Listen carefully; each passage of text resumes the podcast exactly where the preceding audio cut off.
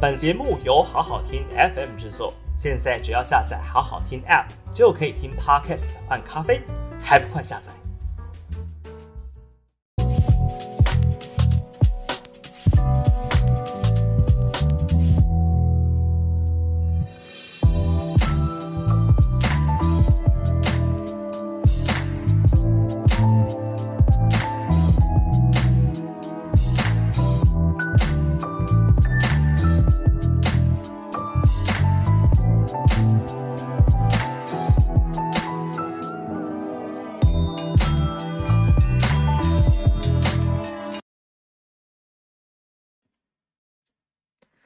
？Hello， 各位观众朋友，大家好，欢迎来到今天的下班不演了。那我们今天来谈谈，就是在台湾的统战正在慢慢的红色渗透。但我们这边讲的统战呢，并不是讲中国共产党，我们讲的是民主进步党以及它的卫星政党激进党。呃，这件事情呢，这两三天啊，在政治圈闹得还蛮红的。然后起因呢，是因为激进党的新闻部舆情主任张伯洋啊，那他同时也是高雄三民区的议员候选人。张伯洋呢，他就酸林佳龙说啊，林佳龙过去都没有关注恩恩事件啊，哎，结果一上来啊，说要选新北啊，就说他当选之后呢，第一件做的事情就是要把恩恩案的所有资料公布啊。张伯洋就暗讽他说，我真的不知道、啊、他把这个。这件事情啊，跟选举连接起来啊，脑袋里在想什么啊？就这样酸他。那其实他也没有骂得很难听。那原则上来说，我觉得他讲的也没有错。问题就在于说，他这一番言论呢，马上就引起民进党塔利班大军的出征。然后张伯洋整个脸书就炎上，甚至还一度呢被骂到关脸书账号，然后后来才恢复。那后来他恢复脸书账号之后呢，他就道歉啊，二度的道歉，三度的道歉哦，还在镜头前鞠躬哦，这个非常非常的卑微啊。哎，结果后来这个激进党内部的群组啊，截图又传出来了啊，哎，没有想到这个张伯洋啊，对不对啊？嘴巴上说道歉，结果呢，哎，他竟然是在群组里面说，我还是认为我讲的没有错。哦、那另外一位应该是他们的政策组的这个干部、哦、也就是说、哦、反正就是坐等民进党自爆、哦、结果呢，激进党有非常多民进党的内鬼啊，所以就把这个截图呢流出来了。哇，你看这个口是心非，对不对、哦？根本就不是真心的检讨，真心的道歉，都是骗的、哦、所以呢，又在引发第二波的炎上，好，所以呢，就张伯洋就很很可怜的，就再出来道歉啊、哦，对不起，我真的错了，我真的不要不要这样子，我真的错了哈、哦。然后那个激进党呢，也迅速的发布公告啊，说解除张伯洋的新闻舆情部主任这个职务啊。那另外一位那位呃什么政策部的那个成员呢，也调离现职哇，你就觉得有点奇怪啊，就是激进党形式上，他明明是一个在野党。一个在野党当然可能对现在的执政党有不同的意见啊，那他也没有讲得特别难听啊，也没有骂脏话哦、啊，也没有失言。呃，我的观点是他没有失言啊，但是在塔利班的眼里，那就是严重的失言，因为你批评到主人了啊。奴隶是不能够对主人有不同的意见的啊。那这些人呢，都把自己当作奴隶。那这个奴隶呢，他是看不惯别的奴隶开始有自我的意识的啊，这是绝对不行的啊！所以呢，奴隶之间呢，哎，就会呃互相的殴打啊，围殴这个奴隶啊，就是张伯洋啊。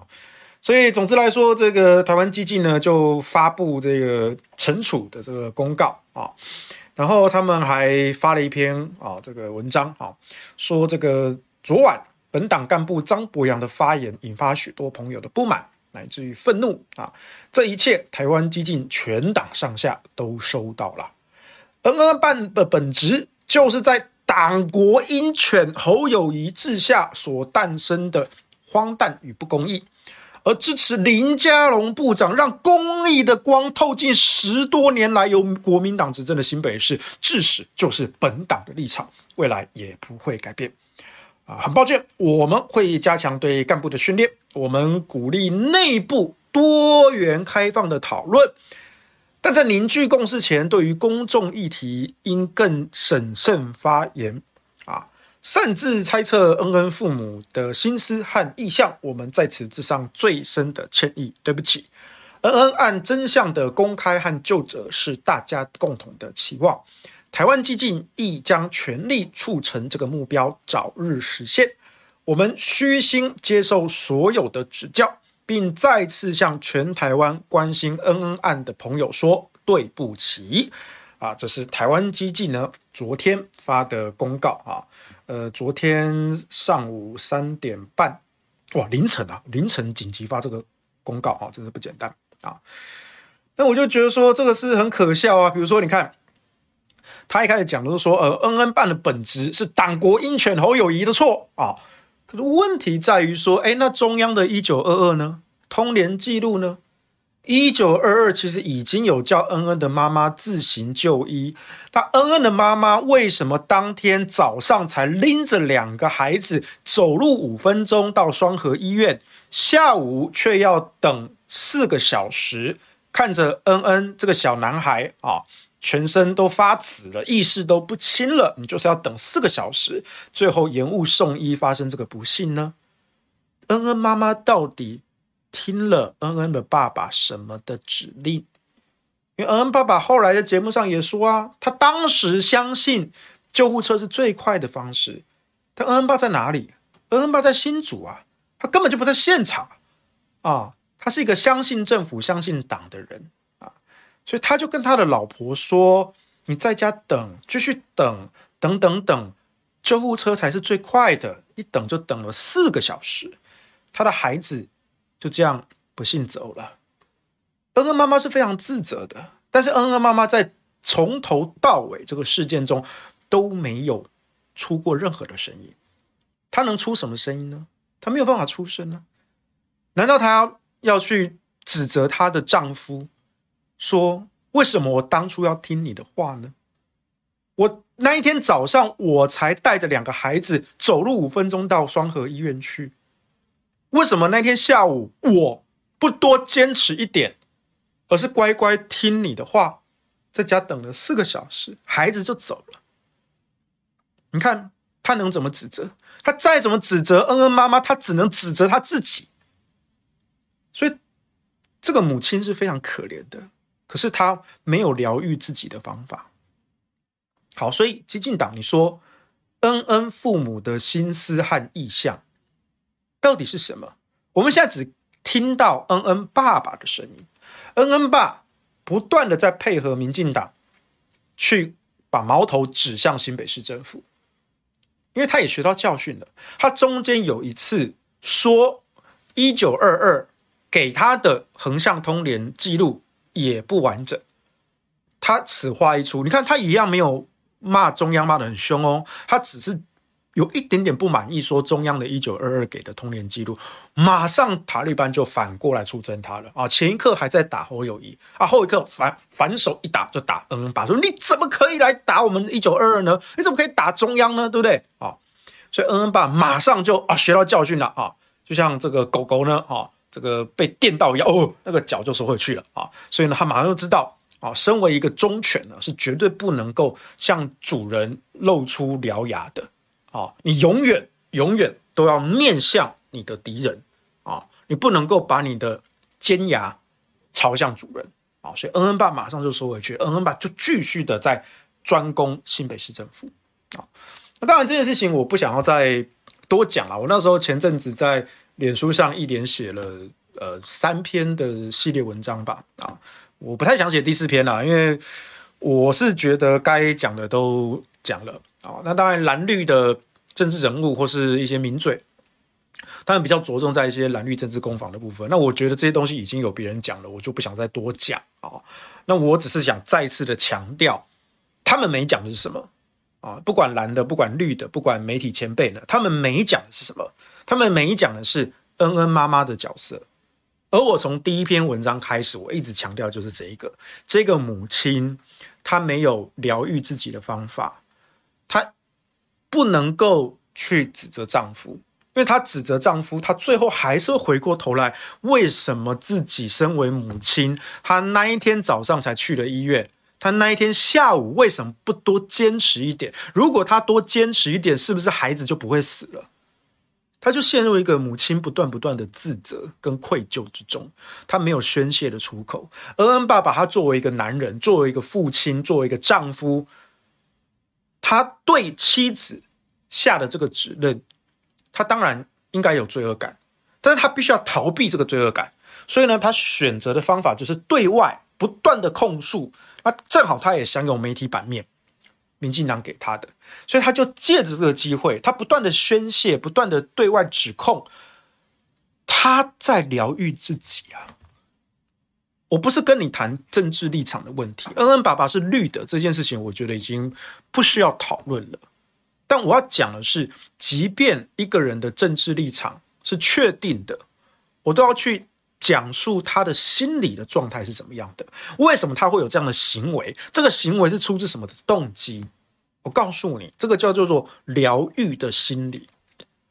当人类在面临伤痛的时候，就会本能的去尝试走出这个伤痛。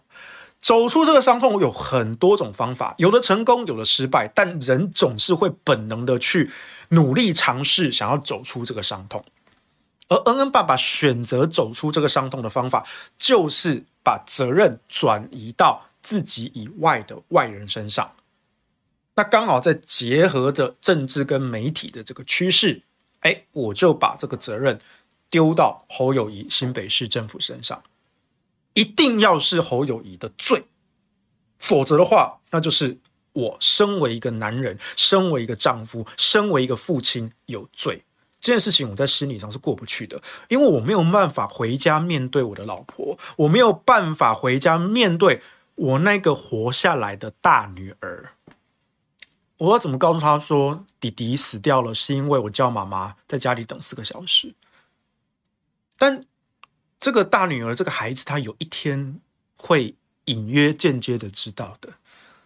现在大女儿六岁了，恩恩四岁嘛，啊，六岁，六岁差不多开始懂事了啊。她可能记得不是很清楚，但是十年后啊，这个孩这个女生十六岁变高中生了啊，她懂事了啊。我相信这个这个孩子有一天她长大之后，她会对当年弟弟的过世感到疑惑。他或许会去问妈妈，或许会去问爸爸，但爸爸一定不会告诉他真正的答案。妈妈会不会告诉他呢？我有点不知道。总之，这个心结就永远卡在那里，绑死在那里，这是一个死结。作为一个母亲，作为一个女儿，作为一个丈夫、男人、父亲，啊，所以恩恩爸爸有他的方法哈。我想要强调的是这一点，我不太想要再去讲更多的蓝绿攻防的事情，因为其他的媒体前辈这些名嘴们都已经讲了，那我讲点不同的事情。所以台湾基进这一篇说这个恩恩父母的心思跟意向，他真正的心思跟意向是什么？就是我刚才讲的，而且目前在台面上只有恩恩爸爸的心思跟意向，其实是没有恩恩妈妈的心思跟意向的。再来，恩恩案真相的公开和究责是大家的共同期望。那我就说，现在新北市政府这边，消防局、卫生局的通联记录啊、逐字稿都出来啦，缺什么？缺什么？现在缺的那一块拼图，就是恩恩爸爸手上一个月前就已经拿到的一九二二的横向通联记录。他当时为什么恩恩爸爸不满意？啊，说这个也太简略了啊！结果被出征之后，他就闭嘴了。可是从头到尾，一九二二的通联记录，它的本文至今没有公开哦。而根据媒体报道的蛛丝马迹，四月十四日当天，恩恩的妈妈是先打电话给一九二二，一九二二有拨通，一九二二叫他自行就医。啊、后来不知道为什么啊，其实我们也知道，因为恩恩的爸爸叫妈妈在家等，所以后来又继续打新北市卫生局，哎，没打通，后来又打一一九，接到新北市消防局，哎，通了。那消防局呢联络卫生局的时候，哈、哦、也卡了啊、哦。那中间的这个行政的这些过程哦，我们就不细谈哦。重点是现在一直在拘泥说救护车到底有没有延误派车，但如果恩恩妈妈是照着第一通打一九二二。一九二二中央给他的建议是请你自行就医，反正你家离双和医院只有五分钟。如果你用走路去的，那不是什么问题都没有了吗？你们一直在争说到底救护车派车要不要经过卫生单位同意，这不是重点啊，重点是他不用派车啊，他走路五分钟就到了啊。那如果是走路去的话，就就没有后面的这些问题啊，因为当时根据中央的内政部消防署规范的流程规定，消防单位派救护车，他们确实是需要卫生单位的核准的，是恩恩案这个事件之后才把流程给修正过来的。可在当时全台各个县市的救护车都必须要有一九二二的暗号，他才能派啊。那一九二二中央的卫福部跟指挥中心跟地方的卫生单位局处就是要互相的配合的，所以这件事情跟中央完全脱不了关系啊，因为就是从头到尾都是你中央定的规范，无论是中央定的防疫规范还是中央定的消防规范，通通都是你中央定的啊。这个资料我相信之前我们也揭露过啊，但是就现在已经变成罗生门的啊，其实也不是罗生门，是大家故意装看不到啊。反正绿的就一口咬死说啊，一定是你新北市政府黑箱。那新北市政府也没有要回应的意思啊，所以我就说啦，侯友宜完全没有危机处理能力啊，完全被看破手脚啊。当然，我就事论事啊，有一说一啊，我不认为侯友宜的连任会受到影响啊。二零二二年啊，侯友宜应该还蛮稳的啊，但是现在林佳龙看起来来势汹汹啊，然后呃，我稍早还看到他这个发了一篇脸书那个贴文作图啊，他们找了这些民进党新北那些立委啊，哇，新北什么十几个选区啊，所有的立委、主委什么的啊，全部战斗部位，全部就位，哇，你看声势浩大，大军集结啊。但我还是认为林佳龙不会去动摇到侯友宜啦，因为就你也知道嘛啊，你知道我知道啊，林佳龙是我们台中人啊，怎么怎么怎么样子啊，你大概也知道啊，所以不会影响到侯友宜的连任啦啊。但重点是侯友宜的二零二四之路大概就断了啊，因为你被人完全看破手脚啊。你你或许在行政能力上还不错，可是你完全没有处理危机的能力啊，人家一口咬上来。部队压上来，明明恩恩案，我们作为外部第三方观点，我没有拿到任何的内部资讯哦，我只是根据我自己做的功课，根据这些公开的新闻资料，一字一句的内文，把它比对分析出来，我就发现了，其实四月十五日。新闻就已经报道了四月十四日这个这个幼童过世的这个案例的一些蛛丝马迹，包括他们家离医院只有五分钟，包括当天妈妈早上就已经先一打二拎着两个孩子去医院的，包括妈妈其实是先打一九二二，先被告知自行就医。哎，这个是四月中的事情呢，现在都七月七月半都过了，四哈五六七三个月了耶，三个月以来侯友宜团队有拿任何一点为自己做辩护吗？这些其实都是对新北市相对有利的点啊。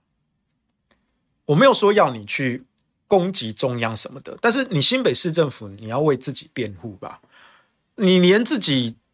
辩护自己都不愿意，那我们作为第三方，我们干嘛帮你辩护呢？对不对？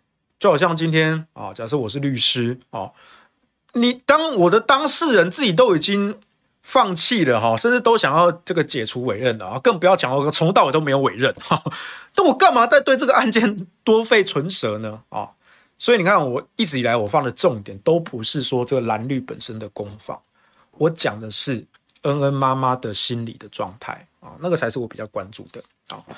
所以如果说林佳龙要提出一个政见，就是说哦，他选新北市长的政见就是要完全公开恩恩的这个案子的这个资料，你现在就公开啊！现在中央是你民进党执政啊，新北市那边能公开的已经都公开啦，消防局的也公开啦，卫生局的也公开啦，都公开啦。现在没有公开的是什么？是一九二二那一边啊。那一九二二那一边，其实恩恩手上，恩恩爸爸手上已经有一份了，中央已经先给过他一份了，马上就拿出来啊！我也没有要你新生资料，对不对？我也没有要那些公务员哦，赶快再再去打逐日稿，赶快加班。没有，你们已经给过恩恩爸爸啦，把那份公布出来啊，对不对？或者说恩恩爸，你现在打得那么起劲，对不对？你手上那份拿出来给大家看看嘛，啊！听话，给我康康。对啊，就算恩爸爸不交，那你中央再交一份出来嘛。中央现在谁执政？蔡英文执政啊。指挥官是谁啊？现在不是陈时中了啊，现在陈时中已经绕跑去选台北市长了。指挥官是谁？王必胜啊，对不对？必胜，必胜，老王必胜啊！隔壁老王跟他讲一声呢、啊，他马上就。嗯，好，听起来有点怪怪的啊，反正就是这个这个老王啊，你就跟他说个说一下嘛哈，他就把东西啊，就是交出来了嘛，对不对？啊，你就跟指挥官讲一下啊，这都是你们民进党的事情嘞、欸。所以林佳龙这个政见就是在作秀啊，非常符合我们台中人对这位大家长的认知，对不对？哦，他就是作秀啊，能公布的你早就公布啦，而且早就都在你手上啦。那该公布的还有一块。就是一九二二啊，一九二二在哪里？在你手上啊，又不是在侯友宜手上，莫名其妙啊！所以其实哦，第一时间哦，我看到张伯洋的发言哦，我觉得哎哦，好难得我会同意这个激进党人讲的话啊、哦，因为激进党这一群人哦，通常都是疯子啊，就是那种民粹主义的疯子啊，哎，好难得他们终于狗嘴里吐出象牙啊，讲出这个人话啊。然后更有趣的事情就是，后来我就写了一篇文章，我在脸书上写了一篇文章啊，我就说这个台湾激进哈、哦、批评林佳龙哈、哦、消费这个恩恩事件拼选举啊啊，结果反过来被民进党大军出征啊。然后我分享了一篇 P T T 网友的一个文章啊，他就谈说激进党的一个定位跟角色，他就说二零二零年总统大选的时候，蔡英文在高雄卫武营办造势场，那个造势场合很大。然后在台下啊，激进党啊当志工啊，忙进忙出啊，发文宣啊，递茶水啊，啊整理场地啊，啊忙进忙出啊。那台上的民进党的候选人啊，每一个上台都喊啊，不要投票给小党啊，投小党是浪费票啊，一定要全力集中啊，把选票投给民进党啊，不管是这个这个立委的票还是。政党票、不分区的票，全部都要集中给民进党。那台上每一个民进党人都这样喊，蔡英文、赖清德全部都这样喊，还有那些立委的候选人，全部都叫做不要投小党，不要投小党，不要投小党。那台下这些激进党的志工，你们应该有听到啊，嗯，不是聋子吧？然后整个散场之后呢，哎，还是这些激进党的志工在那边忙进忙出啊，啊，收场地啊。瞧桌子、排椅子啊，什么之类的哈，收收收收。然后这个 P T T 网友啊，那感触就很深，他就说：“哎、欸，我当时就在想啊，这一群人在现场听到蔡英文跟赖清德啊，几乎不要投给小党的想法是什么啊？我帮你做牛做马啊，那人家这样讲啊，那是觉得很开心哇啊，我们的内脏都被吸光了，真好啊！只要韩国瑜落选，我们就心满意足了啊，是这样子吗？”啊，我觉得哦，这个网友这个内脏都被吸光了，真好哦！这句话写的这他妈传神啊！所以我在文章中我就稍微回顾了一下说，说激进党哈、啊，当时他们草创的时候叫做台湾激进啊，或叫激进侧翼啊，他就作为一个侧翼的角色啊。然后这个党主席哈、啊、陈义奇啊，外号叫新一哈、啊，他有提出一个理论叫定时理论啊，啊不是陈时中的那个，不是时钟的那个定时啊，是便当的那个定时啊，一个 set 啊，一个套餐啊定时。他是说啊，假设餐厅有两种便当啊，一种卖七十块，一个卖一百块啊。大多数的消费者呢，哦，都会选便宜的买啊，大多数啦啊。哎，可是如果餐厅提推出一个更高价的便当，卖一百八十块钱，一百八十块。所以现在变成有三种便当啊，七十、一百跟一百八。那消费者就会觉得说，哎，原本一百块看起来就普通。哎哎，比七十块的品质好一点点啊，但是又没有一百八那么贵，哎，我觉得好像就可以接受了，所以消费者就会倾向去选择买一百块的便当，哎，就有更多的消费者愿意买单。所以陈义奇他提出一个理论啊，这个理论就是说，基进党呢必须要坚守极端台独光谱，他只要踩住最极端、最偏激的独派的这一块，那民进党不用做任何的改变，民进党在社会大众的眼中看起来就是一个维持现状的中间路线，哎，是不是就契合了蔡英文的这个竞选策略？那为什么基进党要这样做呢？为什么甘于做民进党的鹰犬呢？因为要打倒共同的阶级敌人中国国民党。好，那你听这个手法哈，我不知道你怎么想了哈。但是作为真抗中保台啊，他们那叫做假抗中保台，我一看就知道你们在讲什么啊！你们在讲什么？什么中共同路人？你不是最反对红色渗透吗？可是你们这个手法妥妥的就是中国共产党的路子啊！这叫统一战线啊，联合所有的啊这个角色去打倒共同的阶级敌人，就是统战啊！这就是统战。这就是统战在台湾的实兵操练啊！但是我就觉得很感慨啊，就是说，因为在对岸啊，在中华人民共和国宪法里面，它直接就写明了中国共产党是唯一的执政党啊，所以他们不会有政党轮替啊。他们宪法就写明了共产党是执政党，唯一执政党。那他们，但是他们还是有其他的政党。他们这些政党叫参政党啊，他们不叫在野，因为在野感觉就是有一天你会变执政哈，有一天你在野，有一天我在野哈，他们不叫在野党啊，他们叫参政党啊，所以这些参政党、这些政党啊，永远都只能参政议政啊，不可能执政。但他们呢，可以透过这种参政议政的方式呢，哎，给予执政的这个共产党啊一些建言、建议啊，甚至是一些批评。啊、只要你不要踩越过那个红线，哎，批评也是可以接受的啊、哦。所以呢，这些卫星政党哈、啊，这些参政党哈、啊，隶属于中国共产党的卫星政党呢，总共有八个，我们叫做八大民主党派啊，八大民主党派啊。所以呢，哎，中共也是有民主的哦，啊，只是说它民主运作的形式呢，可能跟我们想象的不太一样。啊，我没有要去细究说那到底谁优谁劣哈，这个这是政治理论的问题啊。我只要讲说，对岸其实有这样的一个制度的。好，那我就说，同样都是这些卫星政党啊，那你基进党之于民进党，跟八大民主党派之于扶植他们的中国共产党，你基进党是连他们都不如啊？为什么？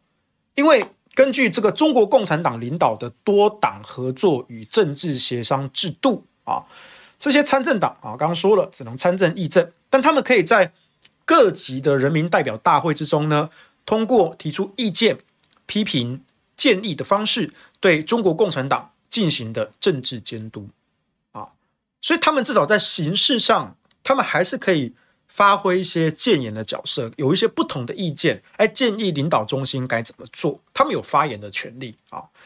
那基进党没有啊，基进党连对民进党提出意见、批评、建议的资格都没有，因为你们是奴隶，你们不是人，你们是奴隶，你们甚至是家畜啊，所以你们是没有谈话的资格的。啊！不要对人类的主人指指点点，你们没有这个资格啊！所以我就说 ，P T T 网友那一句说：“哦，我们的内脏都内脏都被吸光了，真好！”写的真他妈传神。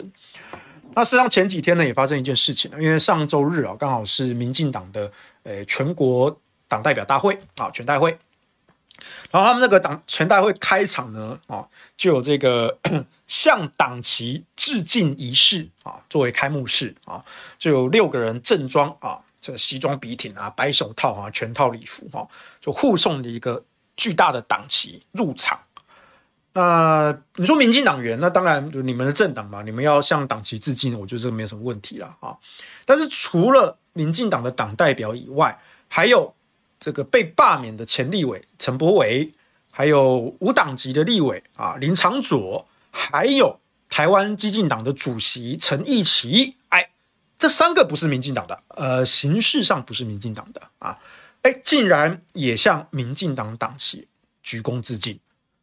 我就看了有点错乱，哇，这是什么中国共产党啊？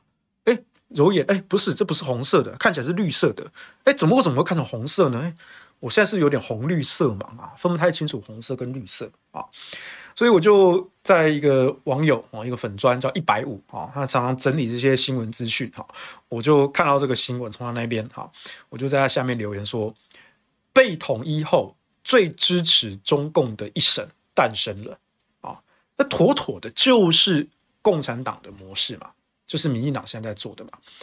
所以你说这个陈义奇啊，哈、哦，他这个成立基进侧翼啊，后来改成这个基进党啊，他提什么什么政治民主化、主权自主化、社会自由化哈、啊，这这就是个笑话、啊，对不对？你看在台湾，我们的言论自由、我们的新闻自由是往后退的，我们的主权、我们的国防安全。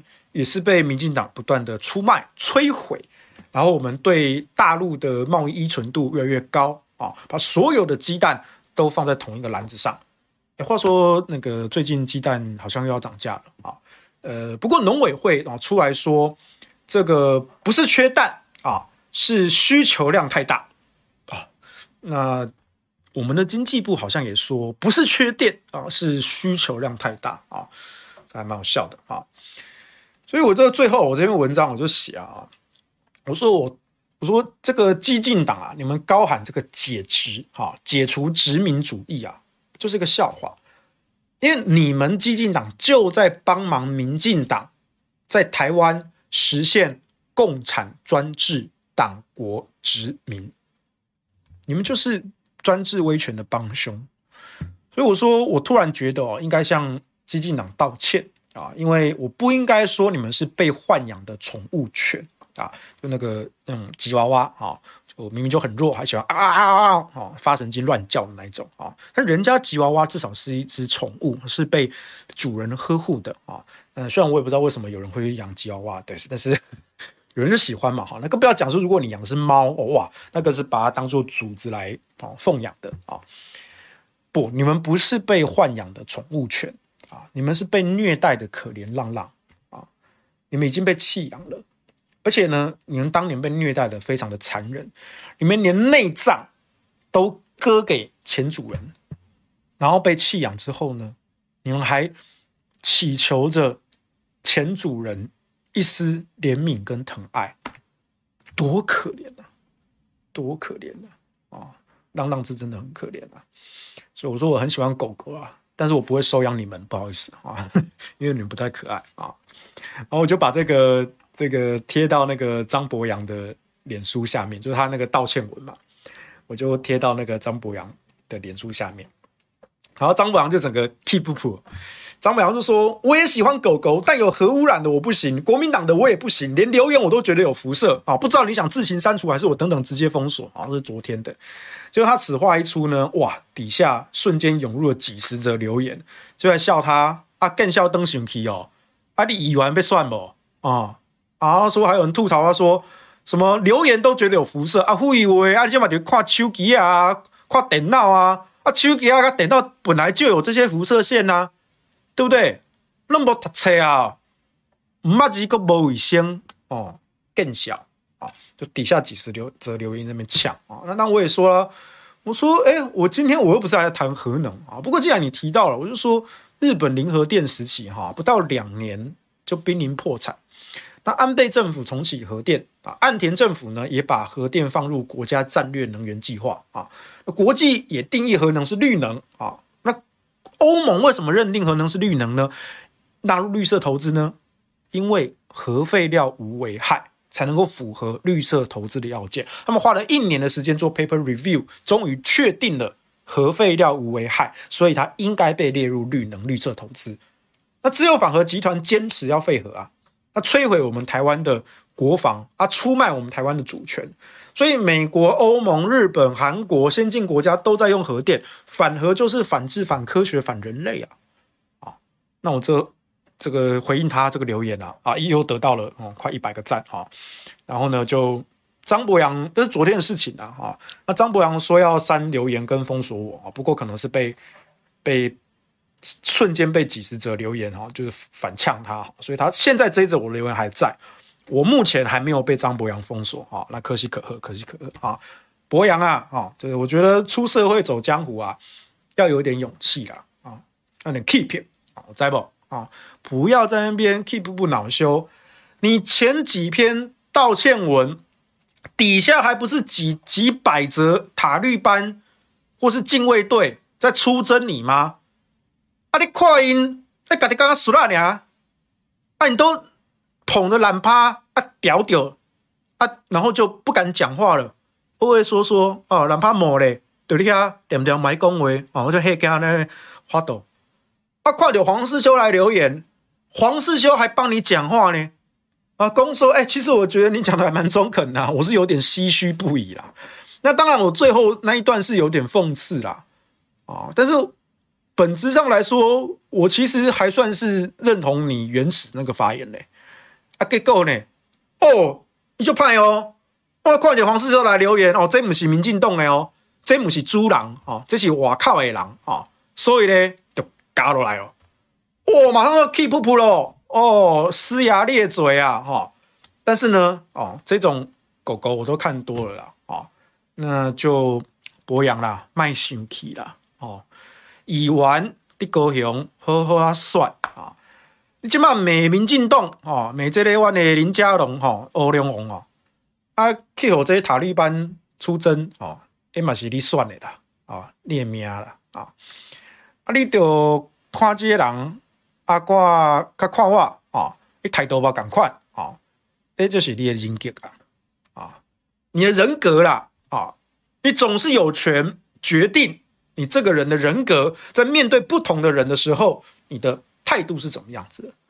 是不卑不吭，还是鞠躬哈腰，还是懒趴某嘞，就缩在那一边，缩在墙角？活像个可怜的受虐儿啊！啊，甚至连受虐儿都不如啊！因为我们通常看到那些受虐的儿童啊，我们都会心生怜悯啊。但是我们现在看到、哦、这个真的是，好啦，不是我们现在看到啦，是民进党看到你们啦、啊，民进党看到你啊，他没有把他当人呐、啊，你在他们眼中不是人呐、啊！哎、欸，我在帮你讲话、欸，哎，博洋啊！我在帮你讲话，我真的是站你这边啦，对不对？哦，而且过去我跟你们说哦，这些什么绿盟地工啊，哦，还是什么激进党啊，哦，就说这些团体都是党国鹰犬啊，对不对？都是民进党的走狗打手哦，啊，讲鹰犬可能比较好听啊，啊，你可以讲老鹰的鹰，也可以讲老鹰的鹰啊，小鹰不是老鹰啊，你可以讲。党国鹰犬啊，或是党国鹰犬啊，都可以，随便你喜欢哪个鹰都可以啊。啊，鹰犬听起来好像比较威风凛凛啊，比较有点像狮鹫兽的感觉，对不对？把老鹰跟狗狗合体起来，这是是我们禁忌的一些动物炼成，对不对？反正你不要拿人类来做就好了啊啊，因为人体炼成是被禁止的啊。哎、欸，我是在帮你讲话哎、欸，那当然我过去讲你们说你们是被民进党豢养的鹰犬啊。对啦，我觉得现在来看哈、哦，这句话我确实讲错了啊，赶紧回系列啊，我讲不对啊啊，因为你们没有资格当这种狮鹫兽啊，你们没有资格啊，你们现在就是被残忍的啊割了内脏给前主人的可怜浪浪，但是呢，我看你们也是真的是就可怜嘞啊，你们还在那边祈求前主人的回眸一笑，那个温暖跟关怀。为什么我们不能回到过去美好的时光呢？明明当时我这么的爱我的主人，主人也这么的爱我，我为主人打下了多少的江山，咬回了多少骨头跟树枝，主人多么的爱我，因为我为这个家贡献了那么多，我每天看门，阻止小偷窃贼，那些可恶的中共同路人，结果今天你把我的肾给割了，你把我的肠胃也割了，你把我的肝也割掉了，我就是一个空壳的臭皮囊，曝尸在路边，然后在最后的一丝气息尚存，还在期待着当年的美梦。那就像是人生将至的狗马走马灯啊，不是走狗灯，对不起，刚刚差点就要讲错了多可怜啊超级可怜，好不好、哦、所以呢，就我是真的觉得啦、哦、这件事情是值得讲一讲 啊, 啊真的无限唏嘘啊、哦、但是我觉得更可怕的是啊，更可怕的是激进党后来的这个处理方式啊，哇，那真的是妥妥的中国共产党嘴脸啊。后来这个激进党的台南党部的主委、哦、李宗霖、哦、他强调、哦、民进党执政才让台湾有言论自由，没有什么大绿霸凌小绿，言论自由就是在失言后、哦、我们能凭自身意志去赎罪。谢谢林佳龙以及民进党对台湾激进的包容。台湾不需要蓝白黄这种跟中国合流的白蚁。如果你们不适合真正的民主，买张机票滚回中国，不要再用台湾的资源唱衰台湾。哦、这是激进党的台南。呃，台南党部主任主委啊，李宗霖啊，哇，这个真的是，他说民进党执政才让台湾有言论自由，哇，那小粉红是不是也可以说，共产党执政才让中国有言论自由？为什么？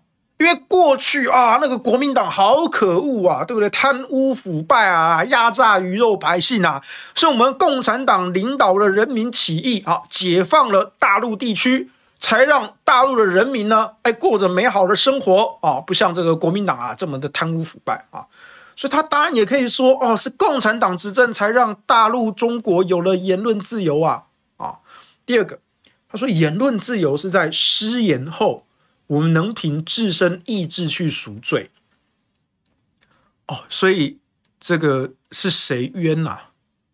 不是小人冤啊，是武举人老爷冤啊，对不对？哦，我不长眼，让这个老爷被误会了啊，是我不长眼啊，是我们不长眼，对不对？我冤哦，他们冤哈、哦，我不冤啊！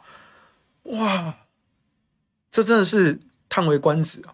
言论自由的定义是这个样子哦，就是你不能够有任何不同的意见，你只要有不同的意见，那就是你失言，而你失言之后呢，你要自我批斗、哦、你要自我检讨，最后呢，你要凭着自己的意志去赎罪、哦、啊，赎罪之余呢，你还要心存感激，感谢民进党，感谢林佳龙，感谢蔡英文为台湾带来的贡献。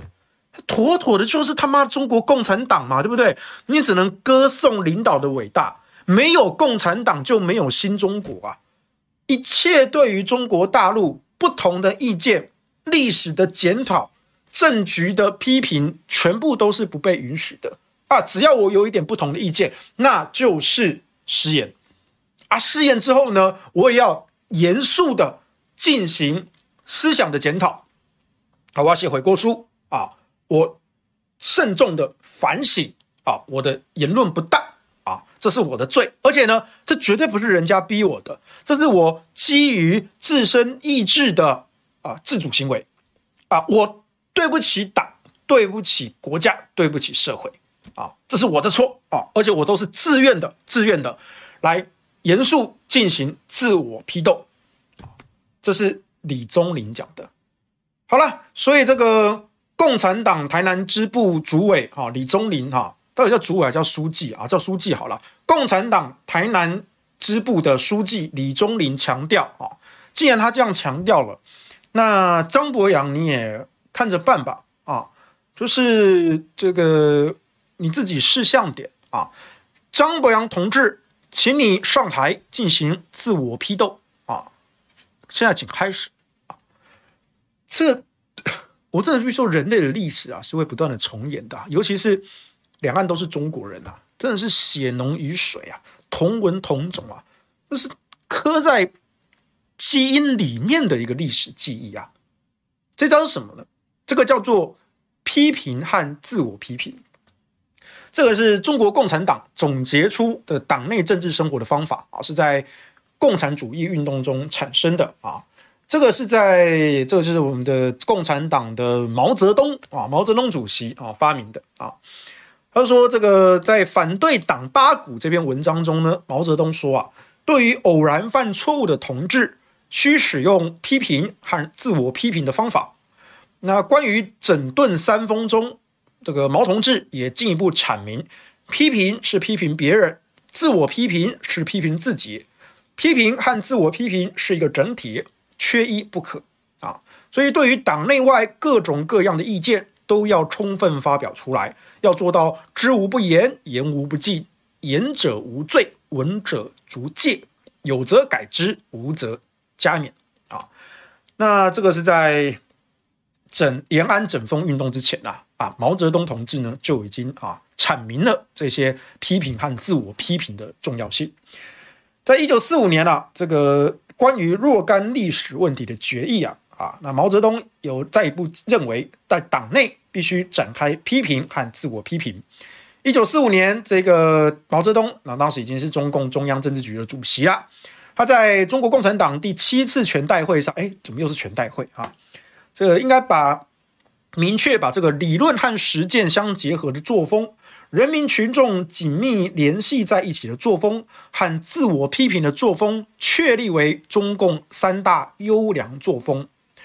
那随后呢，一九四五年他们审议通过的中国共产党章程总纲里面写出写入，中国共产党应该用批评和自我批评的方法，经常检讨自己工作中的错误和缺点。来教育自己的党员和干部，并及时纠正自己的错误啊！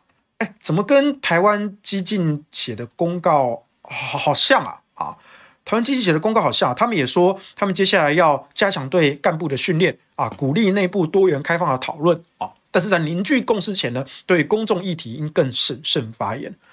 哇，我真的比如说这个，到底到底你们叫基进党还叫共产党啊？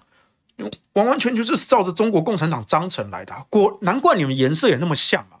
但是为什么你们整天说别人是中共同路人呢？因为你们是中共本人嘛！哇，一切都懂了，难怪毛泽东同志说啊，批评和自我批评是一种方法，是解决人民内部矛盾的方法，而且是唯一的方法。那在一九八零年，哇，这个时光匆匆又过了二十年，从一九六二年跳到一九八零年。中共十一届五中全会通过关于党内政治的若干准则啊，说本党在长期的革命斗争中，特别是经过延安整风运动和党的第七次代表大会，全面总结了处理党内关系的正反两方面的经验，逐步形成了以实事求是、理论联系实际，党员和领导密切联系群众。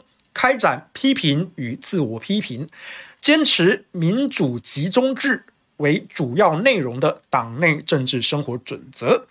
在又过了二十年的二零零一年，中共十五届六中全会啊，通过了中共中央关于加强和改进党风建设的决定啊，也再次强调了这中共三大优良作风啊：理论联系实际，密切联系群众。跟批评与自我批评啊，完完全全就是毛泽东主席、毛泽东同志的写下的精神啊，完完全全就是激进党现在奉行的啊中国共产党的章程啊，非常非常厉害啊！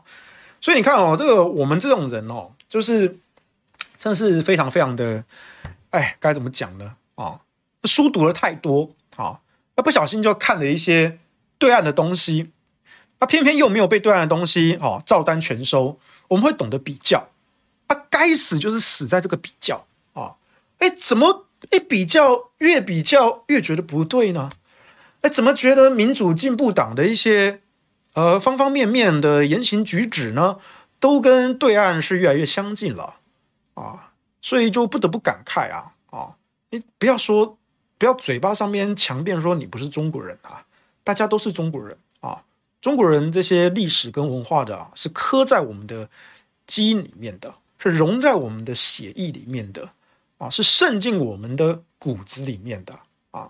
那只是说有一些中国人呢啊，比如说像我，我们是民国派啊，我们主张的是民主、法治、自由啊，我们为了这种民主共和而奋斗啊。那也有些人呢啊，他们觉得哎，中国人就是该有一个强大的领导啊，政党组织呢来管一管啊，所以呢，所有的中国人呢都必须要服从这个集体社会的这些规则啊，以党的意志为依归，以党的立场来领导国家啊，所以我们要全力维护党的任何的决策啊，不能够有任何一丝批评的声音啊，而且这个才是二十世纪的中国共产党的做法。哎，现在二十一世纪的中国共产党，哎，他们其实还是有一些改变的地方啦。所以我我写那篇文章，我不是提到说这个呃中共他们这个什么多党合作跟政治协商制度嘛啊、哦，我就说他们这种八大民主政党啊、哦，就民国中中国共产党扶着这个八大民主政党啊，他们其实还是有一部分呃这个监督施政的这个作用。好、哦，他在各级的人民代表大会啊，哦、那那当然我这个我这篇文章留言底下哈、哦，有一个应该是大陆的网友哈。哦他就问我说：“哎，是人民代表大会吗？不是政治协商会议吗？”啊、哦，那这边我也顺便来解说一下，所以顺便帮大家科普一下啊、哦。就是呢，呃，以前中共啊、哦，对岸那边呢有一个政治协商会议，这个政治协商会议呢代行了代行啊代行了人民代表大会，就好像当年在呃中华民国来到台湾之后，我们也有所谓的国大代表。国大代表啊，国大代表呢其实是代行立法院的职权啊，是在宪法里面是有规定的。宪法里面规定的这个民意机关是立法院，是中华民国立法院。但是可能因为当时的时代动荡，所以呢，我们就暂时用这个全国代表大会来取代立法院的全能啊。但后来还是要恢复回来的。那对岸呢也发生过类似的事情啊、哦，他们当年呢这个所谓的八大民主党派组成的政治协商会议呢，它就是代行人民代表大会的全能。后来呢，他们有经过一些修正，所以现在来说，呃，在中华人民共和国的宪法里面，它还是说了，其实最高的权力机关形式上来说是全国人民代表大会啊，形式上了啊。但大家也知道，实质上其实还是呃中共中央的这个领导啊、哦。那但是在形式上来说，这个人民代表大会啊、哦，不管是地方各级的还是全国的，它有这些啊、哦、提出意见、批评、建议，或者是说有立法、创制、复决的权利啊、哦，跟我们中华民国的立法院是比较像的。那原本政治协商会议跟这些八大民主党派。原本有这样的权能，但是被修正之后呢，他把这个权能还给人民代表大会，啊、哦，关于人民代表大会。那所以我会拿它来当类比，因为毕竟激进党他们曾经在立法院是有席次的啊，陈柏惟啊，不过他被罢免了。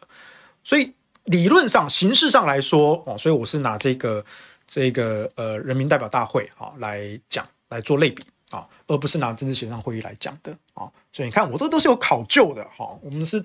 懂得是很透彻，我们这都是有考究的。那当然有人问说，哎，可是人民代表大会里面没有这些八大民主党派啊？哎，这个也可以再解说一下，因为在人民代表大会就各级的哈，从地方到全国哈，各级的人民代表大会中，呃，共产党的组织都有分支啊，啊，他们在每一次的决议或是投票，对他们有投票，都会有共产党的干部哈去做统整。哦，那就是完全就符合党的这个主张。那其他这些民主党派呢，他们在人民代表大会之中呢，一般是不使用党派的身份活动的啊，而他们也没有像共产党一样有特别设立一个分分支组织，然后去统整每一次的决议跟这个这个发言啊，并没有这样的一个组织啊，所以你可以说他们是呃相对稍微比较呃单兵作战啊，可是他们也不可能完全摆脱到他们的党派身份。你想想看，在对岸这样子的一个政治社会的体制之下，你要当上这个八大民主党派作为一个参政党的成员啊，或者你要选上人民代表，你不可能是一个完完全全没有背景嘛，对不对？当然，在台湾有确实是有这种完全没有背景的人，哦，真的就是异军突起当选的这个议员什么的。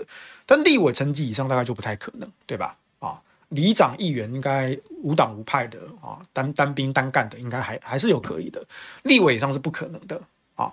而这在台湾，那在大陆呢？他们整个这个政治社会的氛围体制，你一个完完全全没有背景的人，哦，连这些八大民主党派你都不碰的人，你有可能选上所谓的人民代表到一定的层级嘛？不太可能了啊、哦！所以你一定还是会认识这些，或者说你背后就是这些的势力啊、哦。那只是说你选择你不是加入执政的这个中国共产党，你是选择加入这些八大民主党派啊、哦。那你在人民代表大会的时候呢，你不是用党派的方式去活动，但是你在人民代表大会啊、哦、提出这些立法修法啊的这些提案主张的时候，你一定也是背后代表的一些人民跟团体的声音嘛。对不对？啊，那这就是八大民主党派他们运作的一个方法啊，所以我说八大民主党派它其实不只是在目前已经变成纯咨询机关的这个政治协商会议啊，或者是哎真的有效力的各级人民代表大会啊，其实八大民主党派都有在这两个地方发挥它的作用，发挥它的功能啊。顺便帮大家科普一下这个对岸的一些这种政治制度啊、哦，那你当然稍微知道一下，你就发现说，哇，那激进党到底算什么？激进党曾经还在咱们中华民国的立法院曾经有席次啊，那结果这个党呢却被民进党啊糟蹋的跟什么一样啊，所以你不要跟我讲什么什么第三势力小党要有自己的路线啊啊，在台湾就你看嘛，激进党、时代力量啊，或者以前的台联啊，不都是这种货色吗？时代力量，对啦，当年黄国昌老师还在的时候他曾经也想要走自己的路，然后呢，发生什么事？啊，时代力量就被裂解啦，对不对？那时代力量一大堆卧底嘛，啊，那当然，激进党一定一大堆民进党的卧底啊，就跟共产党总是会在这些，你只要有超过三个人以上的这个组织呢，你就要必须要设立共产党的支部一样啊，那民进党也是嘛，啊。大大小小的这种绿营侧翼都是有民进党的组织的啊，完完全全就是共产党那一套。你看，我们了解对岸为什么之所以必要，就是因为你越了解对岸，你就越发现说，民进党完完全全就是照着共产党的方式在统治台湾。所以，为什么民进党他非常非常不希望你真正的去了解对岸？你要认知到的必须是党给你的。塑造出来的对岸的那个模式啊，那实际上对岸是什么样子的啊？它真正的玩法是什么样？你最好不要知道，因为你如果你一旦知道，你就会发现大陆的共产党跟台湾的民进党骨子里是一模一样的啊，所以我才说嘛，被统一之后最支持中共的一省诞生了，就是我们台湾省。台湾省的人民只要越来越顺从，越来越习惯。民进党这种共产统治模式，那未来两岸啊统一啊，非常有可能是台湾单方面被统啊。那当然，作为一个中华民国的国民，我是不希望看到这种情况啊。我认为两岸之间是应该要对等，好好谈啊，可以谈和平统一，但前提是对岸的制度啊，我们的制度要想看怎么办融合啊，大家都能够接受。但是如果经济跟军事的实力此消彼长，到最后必然的一条道路，说真的，还可能就真的就是武统啊！好，不管怎么样，不管是武统、合统，总之就是被统啊，因为人家大我们小嘛啊！那我觉得大小都还是其次，重点是我们小归小，小就小了。而现在台湾的执政党民主进步党就已经超前部署，在使用对岸给他们的这一套共产党统治模式。逐渐的让人民适应。所以你看啊、哦，身为一个中华民国国民呢、哦，我们真的感到非常的忧心啊，对不对？哇，你看，如果我们中华民国的国民啊，没有意识的就开始习惯这种共产党控管言论自由、控管新闻自由、控管组织自由、控管思想自由，然后这些卫星政党啊，那些是卫星政党做的还比对岸还不如，人家对岸至少还是可以堂堂正正的哈、啊，坐在人民代表大会的这个会议的啊这个桌椅前，然后发表他的一些不同的看法跟主张啊。对不起，台湾没有这种自由啊，所以台湾可能走得更更更更。更更北韩一点吧，或是古巴，或是上个世纪的那种共产专制的社会啊，现在据说是二十二十一世纪了哈，我们还走到上个世纪的共产党制度里面去。人家现在二十一世纪的中国共产党都已经在做一些改革了啊，当然他们改革的可能还不够快啊，那还不能够让两岸人民全部都能接受，但是至少他们慢慢在改，逐渐的走向开放。台湾呢，被逐渐的走向封闭，要把权力缩紧啊，权力缩紧啊，那为什么呢？哎，拉近这个差距嘛，啊，大家就可以无缝接轨啊，两岸就可以无缝接轨的完美衔接啊，就快快乐乐喜迎被统，反正舞照跳，马照跑啊。呃，当年香港回归的时候啊，说一国两制嘛啊，说维持香港这个资本主义的生活五十年不变啊。那当然这个。这个制度呢，能不能维持五十年啊？这各有各的看法啊。那我是想说，到时候台湾啊，这个回归祖国啊，在民进党的领导之下回归祖国，台湾被统了啊，中华民国被消灭了啊。那到时候中共中央呢，可能也会给出个保证啊，也是一国两制啊，就维持台湾啊这种资本主义的生活五十年不变。好，呃，我觉得本来就没变啊，因为我们在被统的前一刻，民进党已经帮忙把台湾人民训练得很好了，啊，完完全全就能够接受啊，一国一制都无所谓，因为根本就是同一个制度了啊。所以呢，这告诉我们啊，书不要读太多啊，书读得太多，当你知道了这些真相，你有了比较的能力啊，去做分析，去做对比啊，你活在现实之中，你就会觉得很痛苦啊，不如活在美梦之中啊，会比较轻松。啊，就像激进党的这些人一样，啊，内脏都割给人家了，啊，倒在路边，啊，身上啊内脏都是空的，只剩一副臭皮囊。但在弥留之际，他还是期望着前主人当年关爱的眼神，啊，能够有一丝怜悯啊，这个眼光啊，得到爱啊，谁不希望被爱呢？啊，那实际上到底能得到多少爱？爱终究是会消失的。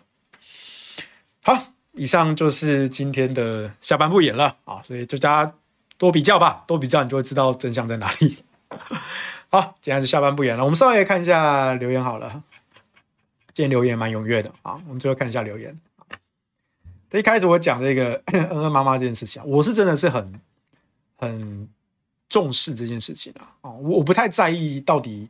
中央跟新北市政府怎么斗啊？民进党跟侯友宜怎么斗？我一点都不在意，因为反正侯友宜他也没有没有要处理这件事情嘛，就随他便啊，随他便。嗯，我们在讲话其实也没必要，对不对？党国鹰犬啊，时空错乱啊。张伯洋，请上台自表，不是自表，你要用正式的词啊。张伯洋同志，请你上台进行自我批斗啊。要用词要用对，不是自表，是自我批斗，这是非常严肃、非常严肃的事情。OK。一定要必也正名乎啊！我们中国人最重视的就是正名啊。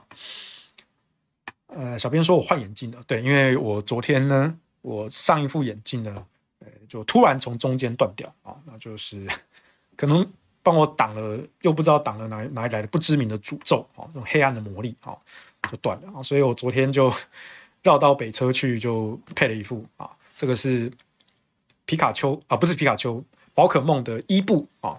联名款啊，对，还不错啦，伊布款式。对，小孩昏迷的情况要徒步带两个小孩去医院，没那么简单吧？抱着去啊，没那么简单，对啊，不简单啊。但只有五分钟，孩子都快死了，你要不要去？只要妈妈不是重症到自己没有行动能力，那个就是你的选择，那就是你的选择。你要不要扛着两个小孩子到五分钟走五分钟去医院？你不做，那就是你的选择啊、哦，没有什么好讲的。而再说，难道这一家人都没有亲戚，都没有朋友吗？爸爸在干什么？爸爸在新竹，爸爸在新竹隔离，他不会帮忙抠人吗？这个丈夫是怎么当的？这个父亲是怎么当的？你自己去想啊，你自己去想啊、哦，不用再帮说哦，小孩昏迷要徒步走过去，或什么妈妈一打二，这件事情没得开脱的，都是妈妈的选择，妈妈听了爸爸的话的选择。那爸爸在做什么啊？这个你要好好想这件事情。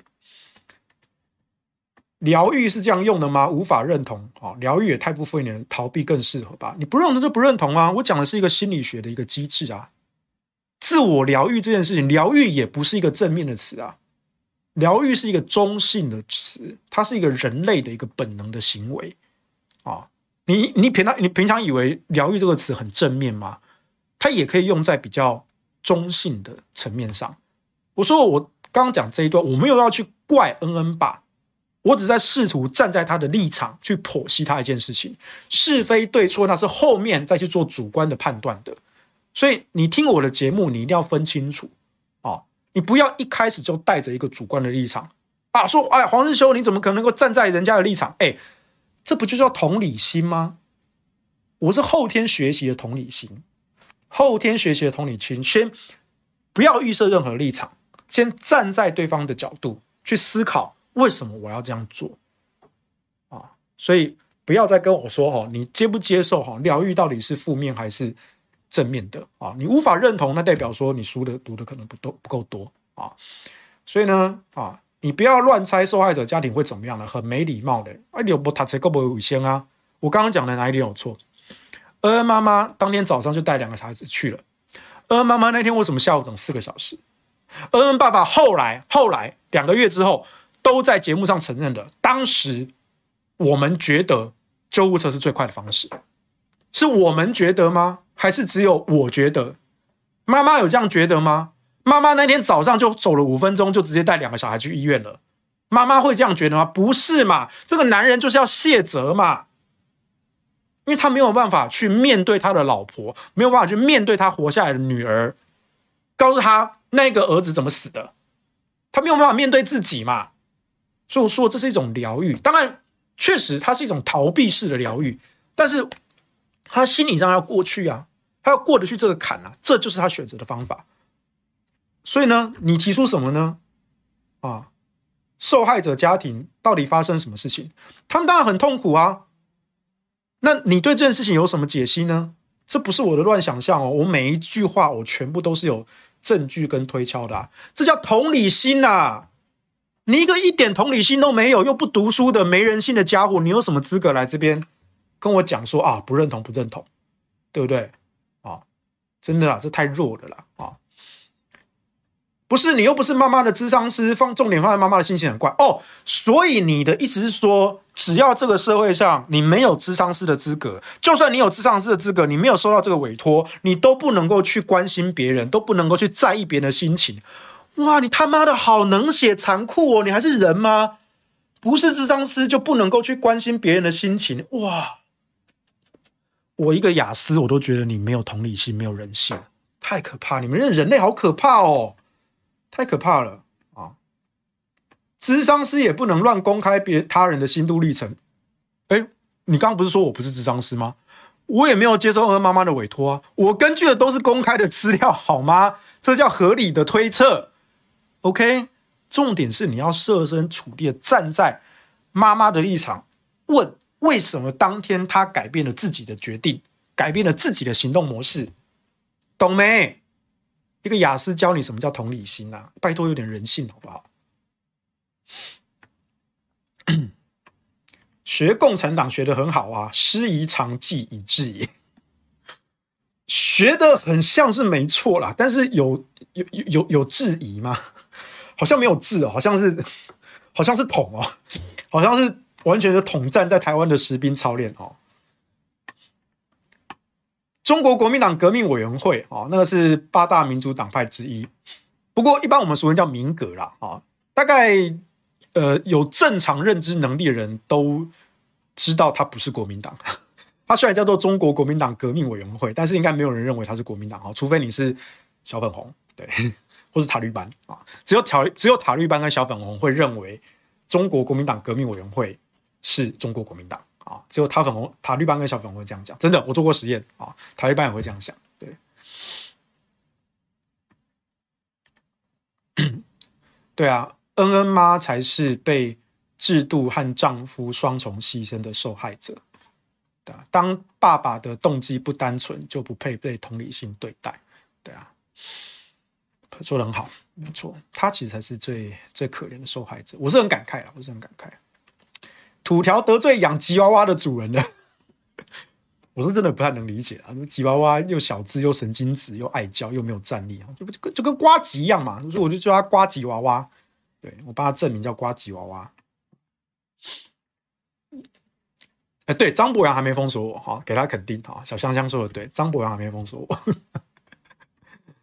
呃，博博洋在喊在啊，他应该不会来。呃，土条救一下博洋，你看我多为博洋着想，好不好？我真的很为博洋讲话、啊，对不对？博洋张博洋同志啊，请你上台自我批斗啊！你看嘛，对不对？你看你们大家都说，我现在讲了，你们就知道了啊。报告书记，我已深刻检讨并进行了自我批判，我不该批评党，批评总书记同志啊！对，说得好啊！大家要学习毛泽东主席的共产党精神啊！毛主席可以瞑目了啊！新潮流哪个没读毛克马克思和毛语录啊？对，没有错，就是这样子。好了，就今天就到这边啊，所以。呃，下周的下班不演了啊，周二下午五点半就继续请大家准时收看了。好了，拜拜。